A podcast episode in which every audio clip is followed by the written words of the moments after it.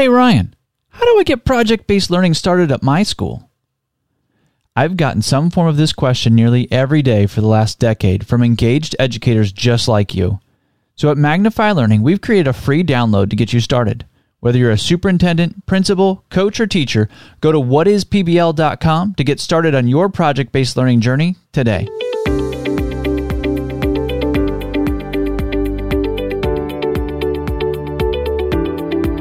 Are you ready to bring project based learning to your school? The PBL Simplified podcast will help equip you for your PBL journey with weekly need to knows, engaging interviews, PBL showcases from facilitators in the classroom, and PBL leadership episodes to move you towards a successful implementation of PBL. Because every learner deserves to be a part of an inspiring story, and we see daily that project based learning helps make this happen.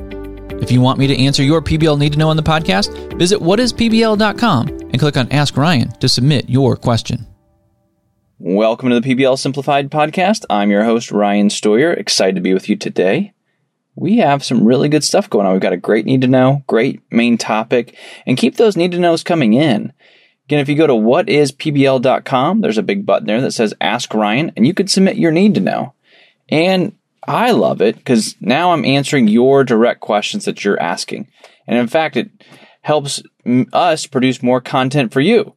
Like the new PBL Simplified book that comes out in January. You can pre order it right now, wherever it is that you buy your books. And as you do that, you'll go through there and you'll see the structure, the six steps of project based learning. Where'd that come from? That came from leaders just like you saying, How do I get all of my staff on board with project based learning? Not all of them are innovators. Now, that's right, they're not. And that's okay. You don't want all innovators. You'd be all over the place. You need some to stir it up, but then you need a structure that works for your entire staff. And that's where the six steps of project based learning come in. PBL Simplified also has two chapters just for you as a leader, talking about school leadership and school implementation. So wherever it is that you buy your books, jump on there and you can pre-order it right now, or else it comes out on January 17th and you can get it then. We've got a big topic today. And then part of it will be while you'll want to make sure you're reading up on PBL. But if you're a leader doing PBL and you're already outside of the classroom, how are you going to be an advocate? So that's going to dovetail into our main topic and also our need to know. We're going to talk about how you can be an advocate for PBL. And then we're also going to talk about in our need to know today is how do I learn about PBL if I'm already out of the classroom? So you're a leader you were in the classroom, you did great work, you were innovative, but maybe you weren't doing project based learning in what's coming out right now. So maybe you were doing amazing things. It was innovative. You had some voice and choice, but you're not exactly sure how to bring project based learning to your staff because you haven't done it yourself. It's a great question. Now, it doesn't abdicate you from like learning about project based learning, but you also don't need to have your own PBL unit like in a classroom with kids either. So there's a lot of different ways that you can do this what I really advocate for leaders like yourself is get the mindset of project based learning, right? this growth mindset, learner centered mindset. And those are some of the most important aspects that you can bring to your staff. And then the nuts and bolts they can get in a book or training or through the PBL Simplified series on YouTube. Like there's a lot of ways for your staff to get the nuts and bolts. And you'll need to learn the vocabulary in those pieces as well. But the empowering mindset is so important. And the way you do that is you start to invite your staff into to be empowered, to create a grassroots movement around project based learning. And now they're starting to teach themselves about project based learning. You're giving them opportunities. We talked about that in the last leadership episode that you're going to give them professional development opportunities around PBL that are multi day, that are immersive, that they've got coaching, sort of surrounded by that. So you don't have to have all of that right away to get going.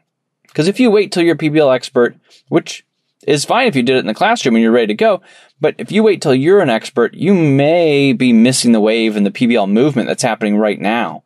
Right now, the PBL movement is we're going to get 51% of schools doing PBL by 2051. So certainly you've got time over the next 25 years, but it's also a part of your vision, I'm sure, to have your staff empowered so that your learners are empowered and you've got your vision coming to life. So you don't want to wait even longer till you can master PBL before you bring it to your staff. And you don't really need to. But if you can get the mindset down of creating a learner centered environment for your staff they'll create that for their learners. And then all the details of running PBL in your classroom, those things are there. Now, I also obviously I love professional development. Like that's my world. I think it solves all the world's problems if we can just train everybody in different things. So we have district and administrative trainings at Magnify Learning and we wrap them into a teacher training. We wrap them into site visits and we do a lot of the mindset work and we help you build out your vision for project based learning. How will you support your staff? How will you be an ongoing learner? You're going to have to be a lifelong learner if you want your staff to be and your staff needs to be so that your learners can be, right? So you're going to lead that as the lead learner, but there are definitely a ton of professional development, development opportunities for you as well. So even if you didn't do it in the classroom, you can still bring PBL to your school as the leader. And that's our need to know for today.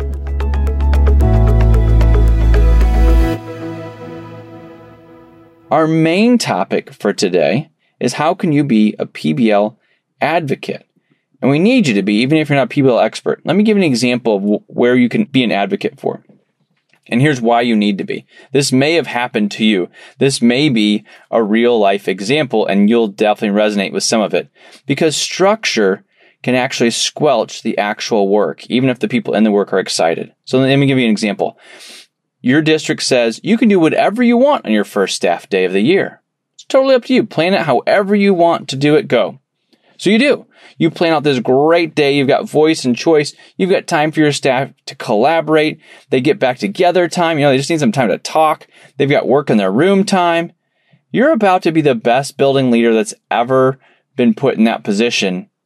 And then you get an email that says, right from the district, it says, oh yeah, do whatever you want to do in the first day, just like we said.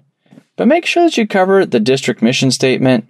Oh, don't forget about the new the new laptop norms. You have to review CPR, new PBIS plans. Oh, and be sure to leave room for the new insurance guy. He wants to talk to your staff too. But other than that, the first day is completely yours. Go for it. Be empowered. Like, wait a minute. I had this great day plan and now you inserted this and you inserted that. And you can see how that, those overarching structures can crush the good work that you had planned. Now that can happen in your world. It can also happen to your teachers. So our main topic for, for today is that every leader can advocate for PBL by protecting these three structures. The first structure is to ensure that district initiatives don't hinder or undermine the project based learning work. Part of your job is to protect and support PBL work. So you're kind of like this filter you're going to go to this principals meeting and you're going to get these district initiatives that come down to you. And you have to figure out how you're going to make those work for your teachers so that they can effectively run project based learning in their classroom. Sometimes you might need to raise your hand and, and maybe say, Whoa, what about this initiative? How's this going to work for me? And if you've ever done any Black Swan training, great. If you go to YouTube, put in Black Swan negotiation, really good stuff. You might have a no oriented question where you say, uh, I'm, I hear what you're saying with this new initiative. Do you want me to stop doing project based learning for this year? Which would be a no oriented question. The district person would say, Well, no, we don't want you to stop that. And you can say, Well, I can appreciate that, but how am I going to do project based learning in my classrooms if I have to do this, this, and this? If it's something that really rubs PBL the wrong way, you might need to step in and, and advocate for your teachers there. But in other ways, you might just need to be more creative. For instance, if your district says every teacher needs to have an essential question up on their board, say, okay, copy that, boss. In in our world, we call that a driving question. Is it okay if our driving question fits in the essential question box? Yeah, sure, that makes sense. That works. And you start to create a PBL crosswalk of here's this district initiative, here's how your people fulfill it through project based learning. And if you can do that, you'll find that a lot of those best practices that your district is trying to bring in, right, with a good heart, you're probably already doing them with project based learning or you're moving in that direction. So you might need to be the communicator that says, Hey, district, we're already doing that through this portion of project based learning. Okay, that's great.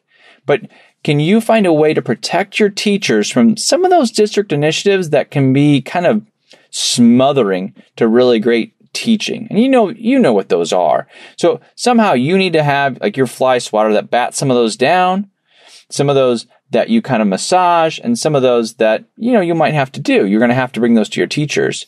So, but how can you ensure that district initiatives don't hinder or undermine project based learning work? That's the first structure. The second structure, where you can be an advocate for project based learning, is you allow for the freedom of when and how the curriculum is taught. So you look at your scope and sequence and say, hey, can some of these things move around? Because rigid curriculum plans and keeping all of your teachers on the same implementation schedule can start to hinder the project based learning happening in your building. So, what does that look like? It looks like in math, well, there's a lot of things that need to be taught sequentially, right? But maybe the geometry unit can be moved around because that's separate from algebra. It doesn't necessarily build on that. Or social studies has a specific scope and sequence, but maybe those things don't need to be taught chronologically because maybe they don't build on each other. Maybe you can move them around. It doesn't mean that if you're in elementary school, you're not going to teach long I's, but what if instead of going exactly with what was in the curriculum, what if you took those long I words and crossed them out and came up with ones that fit your PBL unit? Right? Can you give your teacher some flexibility within how the curriculum and when the tr- curriculum is taught? Still going to engage those standards.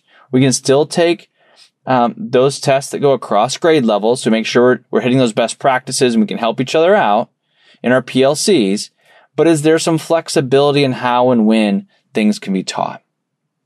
It's a really important structure that can start to smother PBL that seems like a good idea on the outside, but once you start to get into it, it's like, well, my community partner can really only come in in September, so I need to have my genetics unit up front. Can we figure out a way to move those units for me? And you don't have to disrupt everybody, but move some of those things around. So that's one that you really need to think about as a leader. The third structure that you need to protect is evaluations. Your teacher evaluations. You need to look at your evaluations and ensure that they do not penalize teachers who are implementing PBL, but in fact that they're adapted to identify best practices being implemented within the PBL framework.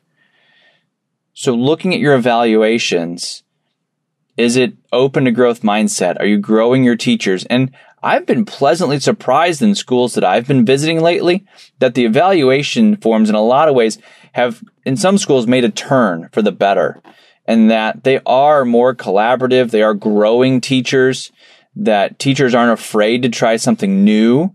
In fact, they want to when the principal's in the room and they're being evaluated because then they can get really good feedback. I love the culture of that. I love it. Because sometimes I'll bring this up and say, "Ooh, what about your evaluations?" And teachers are like, "That'd be great. I'd love to try something new because then I get really good feedback." But you need to make sure that you're there, right? You might not be there on that journey yet. So you need to look at your evaluation. And the one I like to lean on is what does it look like to have 75% of the kids in a classroom engaged? If they're engaged, does that mean they're quiet? Because that might mean that they're just compliant. And compliant and engaged are very different. Now, doesn't mean that the room is completely bonkers and the volume's at 120. That might mean that there's some issues, but there also might be a healthy hum, right? There might be groups that are collaborating, and that's a really good thing. So you need to maybe talk with your leadership team and say, let's look at our evaluation. Is it leaning towards and making room for project based learning to grow?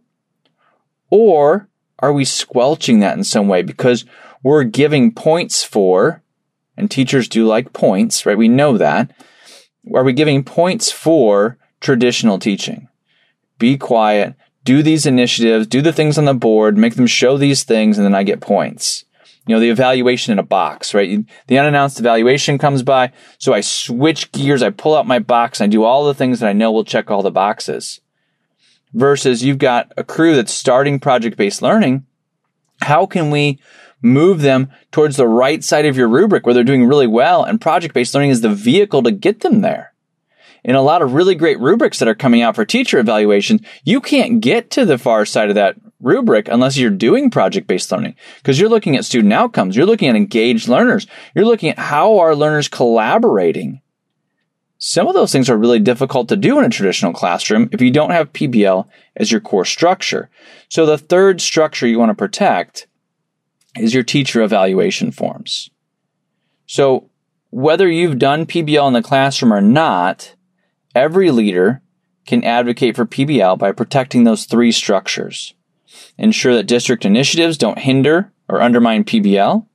Try to allow for freedom of when and how curriculum is taught and ensure that your evaluations do not penalize teachers who are implementing project based learning.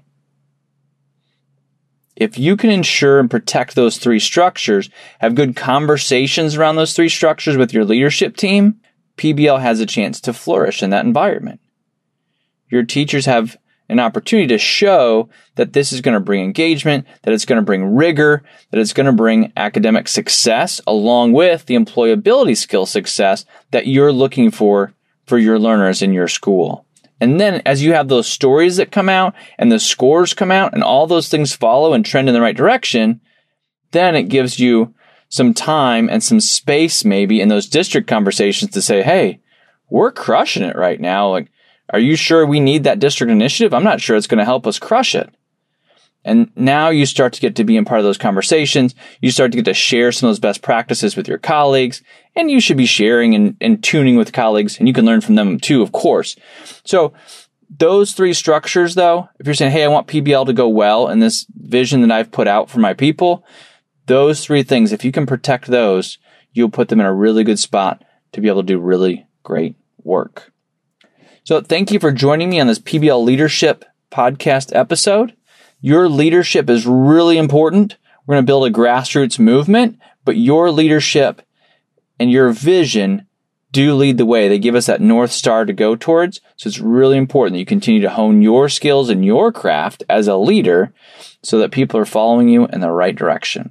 And once you do that, you'll see that you're engaging learners, tackling boredom, and transforming your classrooms.